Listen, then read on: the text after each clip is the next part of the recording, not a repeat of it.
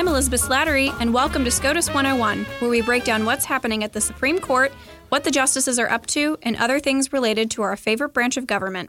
This week, I'm joined by my Heritage colleague, Hans von Spakovsky. Thanks for joining me, Hans. Well, Elizabeth, thanks for helping me, uh, letting me help you guest, ho- guest co-host. So let's jump right into this week's orders list. The court granted cert in five cases, which will be argued next term. Uh, first up, consolidated cases Altitude Express versus Zarda and Bostock versus Clayton County. And the issue is whether Title VII's prohibition on sex discrimination in employment covers sexual orientation. So, Title VII of the 1964 Civil Rights Act prohibits employers from failing to hire, firing, or otherwise discriminating in the terms and, and conditions of employment based on an individual's race, color, religion, sex, or national origin. So the issue here is does sex include something more than sex? Does it include sexual orientation?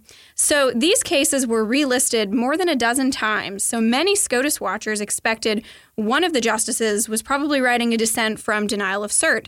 But now the court will hear this pair of cases in addition to another one raising a similar issue, which is Harris Funeral Homes versus EEOC. And that raises uh, raises the issue of whether sex discrimination covers uh, gender identity, uh, either as a, as a protected status or whether it, it, falls under sex stereotyping following a 1989 Supreme Court decision called Price Waterhouse versus Hopkins. So Hans, what do you what do you think's going on here? Well, look, this is an issue that's been bubbling up in the federal courts all over the country. So I think the Supreme Court realized finally they have to make a decision on it. Um, the decision should be an easy one. Um, it's very clear in 1964 that when lawmakers passed the Civil Rights Act and they talked about discrimination on the basis of sex, they were not talking about sexual orientation or anything like that. Um, maybe, maybe, maybe not. That that should be against the law. That's up to policymakers to decide. And if if that's the status, Congress needs to amend the law. But you look at the plain text, you look at the legislative history in '64 and clearly, that was not intended by the lawmakers at the time. I, I think that's right. And, uh, you know, a lot of the lower courts that have ruled to expand the defi- definition of sex right. have relied on this 1989 Price Waterhouse case, where the Supreme Court ruled that sex discrimination includes gender stereotyping. Um, but what they held was that reliance on sex stereotypes is one way of proving sex discrimination. Right. It didn't prote- uh, it didn't create a new protected class. Uh, so we'll we'll see what happens with those cases. But I think you're right that this is this is one of those cases where a number of the justices may be reluctant to uh, redefine what's in federal law because Congress is perfectly capable of adding uh, additional protected classes if if it chooses to do so.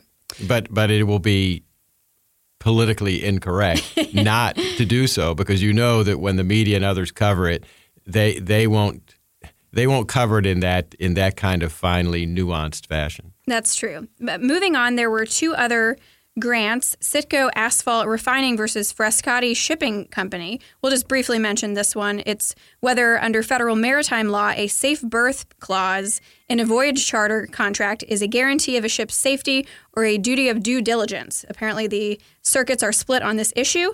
Uh, and then finally, the court granted cert in Barton versus Barr. The issue is whether a lawfully admitted permanent resident who is not seeking admission to the United States can be rendered inadmissible for the purpose of the stop time rule. So, generally speaking, a green card holder won't be deported if he has lived in the U.S. continuously for seven years, but under what's known as the stop time rule, this period of con- uh, continuous residence ends if that uh, green card holder commits an offense that would render him inadmissible. So the court is going to consider whether the stop time provision uh, applies when a green card holder is not seeking to be admitted to the United States. And Adam Unikowski from Jenner and Block represents the challenger here. He made his SCOTUS debut just three years ago, and he's won every single case since then. Uh, so we'll see if his winning streak continues. That, uh, that's quite a record. You know, the one thing about the the maritime case that I think is just kind of historically interesting to mention is that. Um, Admiralty law used to be really the province of the Justice Department. That was mostly what they did, certainly in the early early part of history of the of the country. Um, and because of that, at, there's actually a lot, you know, there's a huge legal library at the main Justice Building in Washington, and it has this gigantic section on admiralty law, which these days the court rarely sees. That's true, and uh, the Fifth Circuit has has quite a, a, healthy docket of admiralty cases, I believe, and and the Fifth Circuit is on one one side of the split in this case. So we'll we'll see what happens there. Uh, moving on, the court issued two opinions this week.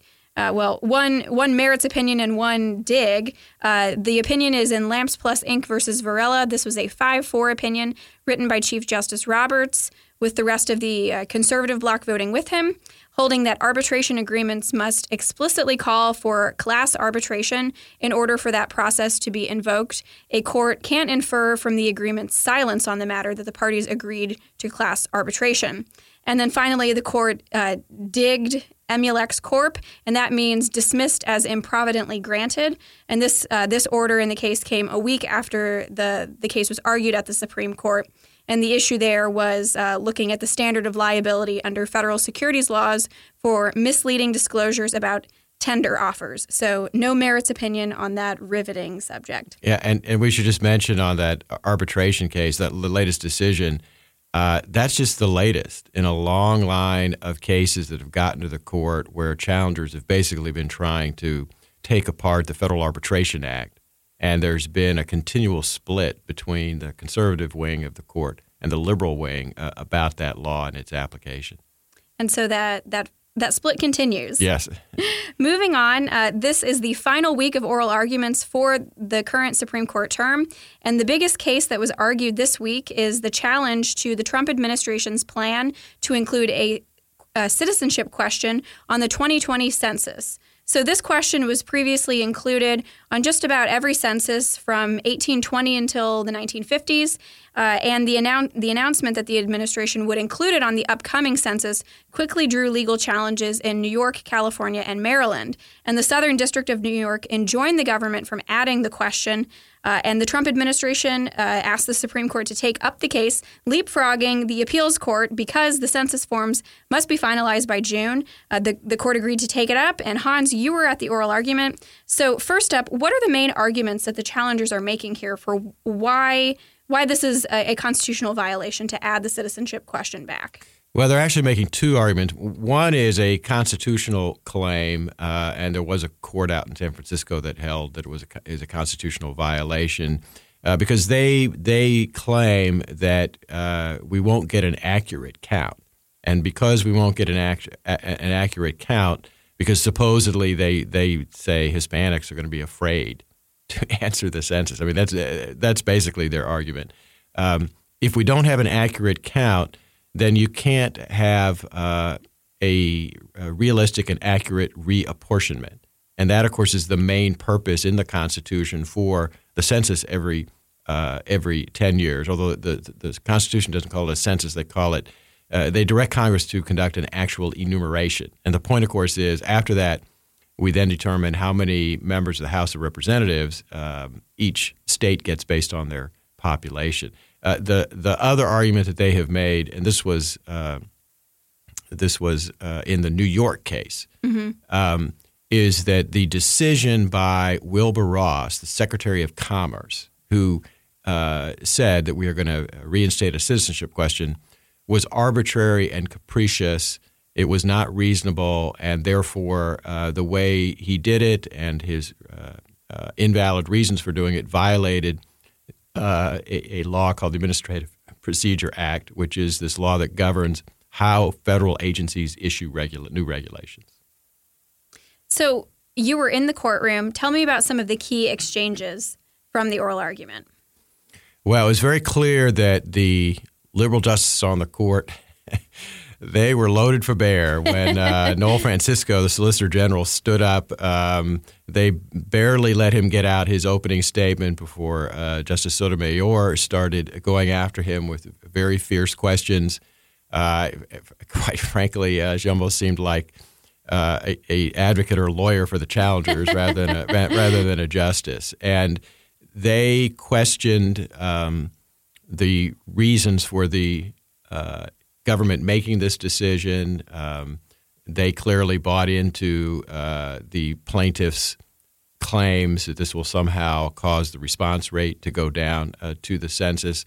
Um, the conservative uh, judges hardly asked any questions of the government. Mm-hmm. Um, when the plaintiffs, uh, the challengers' lawyers stood up, uh, there were three lawyers there. So they had split their crowded time. podium. It was a crowded podium. So the Solicitor General of the state of New York uh, argued first. Uh, she was there because uh, the state of New York was one of the main plaintiffs. Uh, she she did a fairly good job, but I, I think there were points where she really didn't have um, a good answer for some of the questions that were being posed. And and the the one I would I'd give you that I think really uh, starkly outlines the case is is one by Justice Alito. Because part of what the Census Bureau said to Wilbur Ross was that there are about 22 million people in the United States for which there are no administrative records. In other words, records from other government agencies that could be used to check whether or not they're citizens or not. And the Census Bureau estimated that um, uh, the census would have a 98% accuracy rate in getting answers from those 22 million people. The alternative to that, and this is what the challengers say ought to be done because they don't want people to have to answer this question, is for the Census Bureau to basically design and build a computer model that will estimate this. And the Census Bureau at, at, said, well, we don't have this model built, um, but we can. We think we can do it, and we think it'll be more accurate uh, than the 98% figure. But we don't have any idea what the error rate will actually be. And Justice Alito basically outlined that, and and then said to um, uh, General Underwood, who represented New York, so are you saying that the decision of Wilbur Ross to go with what he knew, which was a 98% accuracy rate if the question is on the census, rather than an untested, unproven model where they can't even quantify the error rate, you're saying that was an arbitrary and capricious decision? and she said yes. you know that that that that's kind of hard to, to take. Um, Might as well go back to the days when you had, you know, census takers going door to door and writing writing the questions down for you. Yeah, exactly right. Um, the second lawyer there was uh, Dale Ho. He was there on, on behalf of an, co- an immigration coalition. And he frankly spent most of his time attacking Wilbur Ross and making all these claims that the secretary had, had misled uh, everyone about what he was doing. I, I did not think that's a very productive way of arguing the substantive issues. And I think he, he made quite an error when he admitted uh, something that the government has said. The government has said that one of the reasons they need this citizenship data is for proper um, proper enforcement of the Voting Rights Act.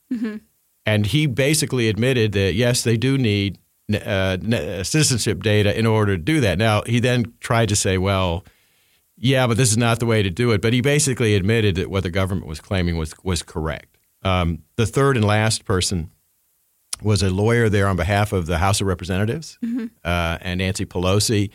And what uh, I think surprised a lot of people was that uh, Justice Ruth Bader Ginsburg, who was pretty quiet during the arguments, she actually asked him a very tough question. I think maybe maybe it maybe inadvertently because Yeah. what she said to him was that um, you know constitutionally uh, Congress has complete control over the census. So if and and they have been, as she said, alerted to this citizenship question for some time, and it has done nothing about it. So she then says, uh, Congress is silent. Does that mean that we, the court, should step in and decide this issue? and once again, the the lawyer for um, the House of Representatives, I, I I think really didn't have much of a good answer about this. Um, in the in the end, he basically said, "Well, the fact that Congress hasn't acted doesn't mean the court shouldn't step in and do something about it." Because uh, I, I don't think he has any way of really explaining the fact that you know if, if Congress wants to stop this, all they have to do is pass legislation and they can do it. So, do you think this is going to be? You're pretty confident this is going to be a five-four ruling. I believe so, given the tenor of the questioning from all of the justices. Uh, I, I think it's going to be a 5 4 decision. And I, I think this will be another one of these cases that the Trump administration wins, just like, for example, they won in the travel ban case. Mm-hmm. Well, earlier this week, uh, in the lead up to the argument, I read a really interesting article by Mark Sherman where he went through the ancestry of all of the justices, and you know the the lead part of the article talks about how Justice Kagan's father was apparently incorrectly marked as a non-citizen uh, in the census uh, uh early on in his life, and I thought that was um, a pretty interesting article. Um, but anyway, I'll share that. Uh, I'll share that uh, on the Twitter account for any listeners who are interested in reading that. Well, Hans, thank you so much for joining me. Well, sir, thanks for having me. And next up, I recently spoke with 10th Circuit Judge Joel Carson about his connection to the Roswell UFO incident and his advice for young lawyers. Joel Carson is a judge on the U.S. Court of Appeals for the 10th Circuit. Welcome to SCOTUS 101, Judge Carson. Thank you for having me. So, over the course of your career, you've been a law clerk, general counsel at an energy company, a magistrate judge. You spent time working in private practice, and now you're an appeals court judge. What has been your favorite job?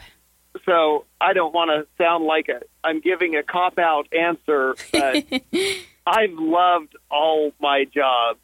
You know, being a law clerk, I tell my clerks, is the best job you'll ever have.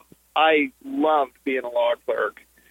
And, you know, there's one of the only times in your life you'll ever get to read cases from start to finish and really completely think through things. I, so I think being a law clerk's a great job. And I really enjoyed private practice too. I always think that private practice is a place where you can really make a difference. Mm-hmm. A private practice lawyer can can really do things that the general citizen cannot do. So private practice was great. Um, I, this job sort of new, so my my being a circuit judge is new, but I love it so far. Mm-hmm. And then being being in the private sector uh, as general counsel was a great job. I, you know, where we sit right now, that's definitely toward the top mm-hmm. being being general counsel. I loved it. Mm-hmm. So, if you hadn't gone into the legal profession, what do you think you'd be doing today? I'm not real sure what I would do. Before I became a lawyer, I was really interested in agriculture.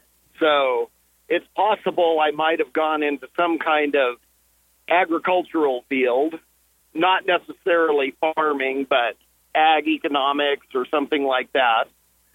And the other possibility is I might have tried to be in the oil business. I grew up in the New Mexico Permian Basin, and so I've always been a student of the oil industry, and so I may have may have been interested in that too. So you mentioned clerking, uh, and and that that was perhaps the best job you've ever had. And you clerked for Judge Bobby Baldock, who is now a senior judge on the Tenth Circuit. So tell me a little bit about Judge Baldock. Oh, Judge Baldock's a great guy. Um, you know, Justice Gorsuch told me that Judge Baldock is the quintessential judge's judge, and I think that's really high praise. But Judge Baldock, I mean, he really uh, tries to hit every case down the middle, and he's, you know, knows his job and he does his job without an agenda. And he's been a great mentor to me. And we were counting up the other day, probably 70 law clerks that he's had over the years. You just couldn't ask for someone better to, to clerk for and to have as a lifelong mentor than, than Judge Baldock. He's just a great guy. That's wonderful. So, what's it like returning to the 10th Circuit now as a judge? It's really interesting. I thought after being a law clerk that I knew everything that the judges did, and it turns out there were a lot of things going on that I didn't know, and so I have I have uh, learned uh, that I didn't know everything about the job. So that's been a learning experience. Um, it's been interesting coming back and working with the judges a that I used to practice before, and B that were uh, judges on the court when I was a law clerk, so I knew them as a law clerk, or I knew them as a practitioner, and now they're a colleague. So that's been interesting. And I've had a great time. Judge Baldock and I are in the same town, so Oh, that's we've wonderful. had a fabulous time working together and doing things together. And you know, the the mentorship continues because he's been around it. He knows, and he's helped me out a lot. So President Trump nominated you to the 10th Circuit in December 2017, and you were confirmed in May of last year. So now that you've been on the appeals court for about a year, how are you settling in? And what would you say have been the biggest challenges? Well, I think I'm settling in well. So I was confirmed in May, and that was right at the end of the May law, the May term for the 10th Circuit. And so over the course of the summer, there really wasn't any circuit work for me because of timing. Uh-huh. So I spent the summer sitting by designation as a district court judge. And I did a lot of sentencings and was assigned a few uh, cases that were set for trial. And so that's what I did this summer. And since then, I've full speed on the circuit and just really enjoying it. I guess the biggest challenge is is trying to stay current. It's really easy to get behind if you don't just keep keep your head down working on these things. Mm-hmm. So your chambers are in Roswell, New Mexico. Now, the only thing I know about Roswell is that it's known for UFO sightings. And the federal government has said that some of these UFOs are Air Force weather balloons. But have you ever seen any UFOs? I've never seen one that I recall. But my only claim to fame as a private practitioner was that I did represent the manager of the UFO Museum, who took the subject very seriously. So um, I, I am very familiar with the Roswell incident. That's great. So, do you have any theories? Oh, you know, I, I, I guess if, if I was having to to stake a claim on the issue, my guess is is that something governmental happened. They didn't want anyone to know about it. All these stories started brewing, and by the time they tried to come clean, it was too late. that that that's my guess, but Yeah. who knows? Maybe, maybe it was a UFO. Uh, so, speaking of your chambers, do you have anything in your chambers to showcase where you're from or your personality? Oh, absolutely. So, I'm I'm a I'm a country guy. I just told you I grew up here in southeast New Mexico, and so I have uh, lots of ranching memorabilia in my chambers, and photos of my kids and my wife, and my kids and my wife are all into ranching and horses, and so I have lots of pictures of them in doing those activities, and then I told you about the oil and gas business earlier. I even have a hard hat that I received during a, the tour of a oil and gas drilling rig one time. That's cool. Well, I'm from Kentucky, so I fully approve of your your having horse memorabilia in in your chambers. Uh, Absolutely, I went to I went to baby judges school in Lexington Oh, and had a wonderful. great time. and gearing up for the Kentucky Derby pretty soon. So, Yes. are you starting any traditions with your law clerks? Any special outings or anything like that? Well, we're doing a lot of things. Having been in less than a year, I'm not sure we can brand them as traditions, but we go to lunch every Friday at the livestock auction. So we have a livestock auction close to our office, Mm-hmm. and we all go there. And so I'm having a lot of fun taking people from. I have one clerk who moved up from the Virgin Islands, one from California, one from Indiana, and one from West Virginia. So I'm having a lot of fun taking them to places like livestock auctions for lunch. I didn't know that that would be something you do uh, over lunch. Sounds like fun. Well, they're they're not really having the auction when we're there, but they have a restaurant Oh, in the okay. livestock auction. So okay. Might I make a Yeah. suggestion? You could absolutely. you could take your law clerks to look for UFOs. we might we might do that sometime because I know the person who owns the alleged UFO crash crash site. Oh wow. Okay. Well, Yeah. that would be pretty So cool. if you're and if you're ever out here, I'll take you out there. that would be wonderful. Now I need to make a, a special SCOTUS 101 trip to Roswell. Absolutely. Well, a, a lot of our listeners are law students and young lawyers. Uh, so, what advice would you have for them, or is there something that you wish you knew when you were first starting out as a lawyer? You know, if I was, if someone was asking me what they need to do with their legal career, is I would say the first thing to do is find a good mentor because nobody knows what they're doing in the law business, no matter what you're doing, when you first come out of school. Mm-hmm. So it's critical to have somebody to help you along the way, somebody who's interested in your career. So my my first piece of advice is to seek out a mentor. My second piece of advice is if you want to be a trial lawyer or a litigator, um, seek out every opportunity to actually get in court. Mm-hmm. Um, when I was general counsel, I was my worst fear was that we were going to have a trial, and that our counsel was not going to be someone who tried cases. So, if you're going to be a litigator, I just think it's critical. You've got to find ways to get into court. Mm-hmm. Definitely. Are there any books that you'd recommend to law students or young lawyers? Oh, absolutely. And some of these are not real sexy books, but they are, I think, great books. One of them is called Discovery and Settlement How to Win Your Case Without Trial. And after I just told everybody try to get in court, but um, this, like for, for a young lawyer just getting started working on discovery, this book is just an excellent book. One of the partners I worked with in private practice gave me the book, and it's really helpful.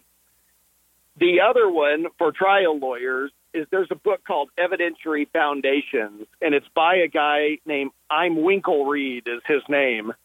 Sort of a funny last name, but it's the go-to book for evidentiary foundations. And if you're in trial and you can't lay a proper foundation, you really risk losing your case because you can't get your evidence in.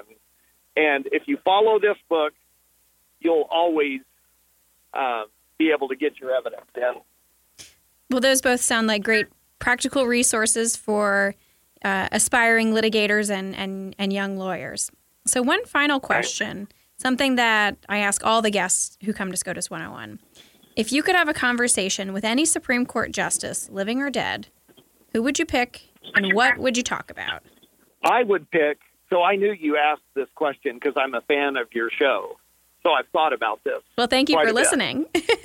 and I and I'm and I'm not going to say John Marshall because I know that's against the rules. Too many people But said everybody- it. but everybody would like to know, have a conversation with John Marshall. But of course. Um, if I could, if I could visit with any justice, uh, living or dead, I'd I'd pick Justice O'Connor, and the reason is, I'd love to talk to her about a Westerner's perspective of going on the Supreme Court, and she was, I think she was a little unique in that regard because she's not someone who had a career in D.C hmm but was like from the West before she ended up on on the Supreme Court. I mean, she was a Westerner who ended up landing on the Supreme Court, and mm-hmm. I'd love to know, you know, like her experience of coming from Arizona and ending up in D.C. Well, that would be a great conversation. She's also, you probably know this, she's also a grew up ranching. Hmm Yeah, and I'm looking forward to reading the the new biography about her by Evan Thomas. Uh, I think it's called Fir- Absolutely. First. I haven't read it yet, but I, I bought it. It's on my shelf. Once I finish the the Chief about Chief Justice uh, John Roberts, then uh, then First about Sandra Day O'Connor is next on my reading list. All right. Right, you're ahead of me. I've been I've been reading I've been reading cases. Haven't been reading that many books recently. well, I'm in the you know the the leisurely world of, of think tanks where you know we get paid to think and read. right, right. So I, you know, I I would be remiss. You were asking me about books that I'd tell people they should read. I really like Point Taken, um, Ross Guberman's book. yeah, So I would I would recommend that one as well. definitely. All right. Well, we'll wrap up with a round of Supreme Trivia, UFO edition. Judge Carson, are you ready? Uh, as ready as I'll ever be. Okay. Uh, the first question. In an employment discrimination suit brought by a child welfare caseworker who was fired because he made comments about seeing UFOs and being abducted by aliens, which side do you think the district court ruled for? And I can give you a hint about what the what the government said their reason for firing him was. Yeah, I'd like to know that first. The local government said that these comments could negatively affect the caseworker's credibility as a witness in court, which was something that the caseworkers routinely did. I'm going to say that the the local government won. That is correct. The court held that the, the caseworker was unable to rebut the legitimate non discriminatory reason for his termination. And the case, uh, for anyone who wants to, to read it, is Brown Eagle versus County of Erie, Pennsylvania from 2015. All right, you're off to a great start. Second question. One for one. A group called Citizens Against UFO Secrecy has sought the release of information about triangular aerial objects under this federal law. Freedom of Information Act. That is correct. And indeed, the group sued the Department of Defense, saying it withheld documents.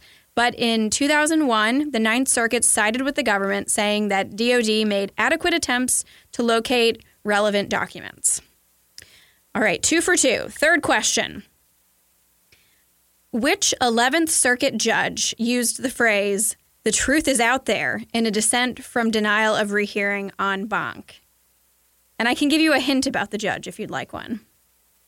Okay, give me a hint. He's uh, well, he. So there's one hint. He's currently the longest-serving appeals court judge in active service. Judge Tjoflat. That is correct. Uh, so this was in a case dealing with uh, federal courts exercising supplemental jurisdiction, and it's the only reference uh, that I could find doing a Westlaw search, so very thorough search, uh, that I could find a judge saying the truth is out there. All right, three for three. Fourth question, fourth and final question. Okay. The Supreme Court declined to hear a case in 1998 where sheet metal workers sued the government, arguing that they were poisoned by the open burning of hazardous wastes at this secret government facility. Area 51. That is correct. And the government had invoked the state secrets privilege. And in, until that point, it had never acknowledged the existence of this facility. Well, Judge Judge Carson, four out of four. I and this may be the first time I've had someone get all of the questions right. Uh, so you did a fantastic job on Supreme Trivia. Well, maybe I, you know, maybe I was getting some mental help from an extraterrestrial. We'll never know. Well, thank you so much for joining me. All right. Thank you. I appreciate it a lot. Thanks for listening to SCOTUS 101. Be sure to subscribe on Spotify, iTunes, or wherever you listen to your podcasts, and please leave us a five star rating. Please follow us on Twitter at SCOTUS101, and you can email us at SCOTUS101 at heritage.org with questions, comments, or ideas for future episodes. You've been listening to SCOTUS 101, executive produced by Elizabeth Slattery, sound design by Michael Gooden, Lauren Evans, and Thalia Rampersad. For more information, visit heritage.org. Americans have almost entirely forgotten their history. That's right, and if we want to keep our republic, this needs to change. I'm Jarrett Stepman. And I'm Fred Lucas. We host The Right Side of History, a podcast dedicated to restoring informed patriotism and busting the negative narratives about America's past. Hollywood, the media, and academia have failed a generation. We're here to set the record straight on the ideas and people who've made this country great. Subscribe to The Right Side of History on Apple Podcasts, SoundCloud, and Stitcher today.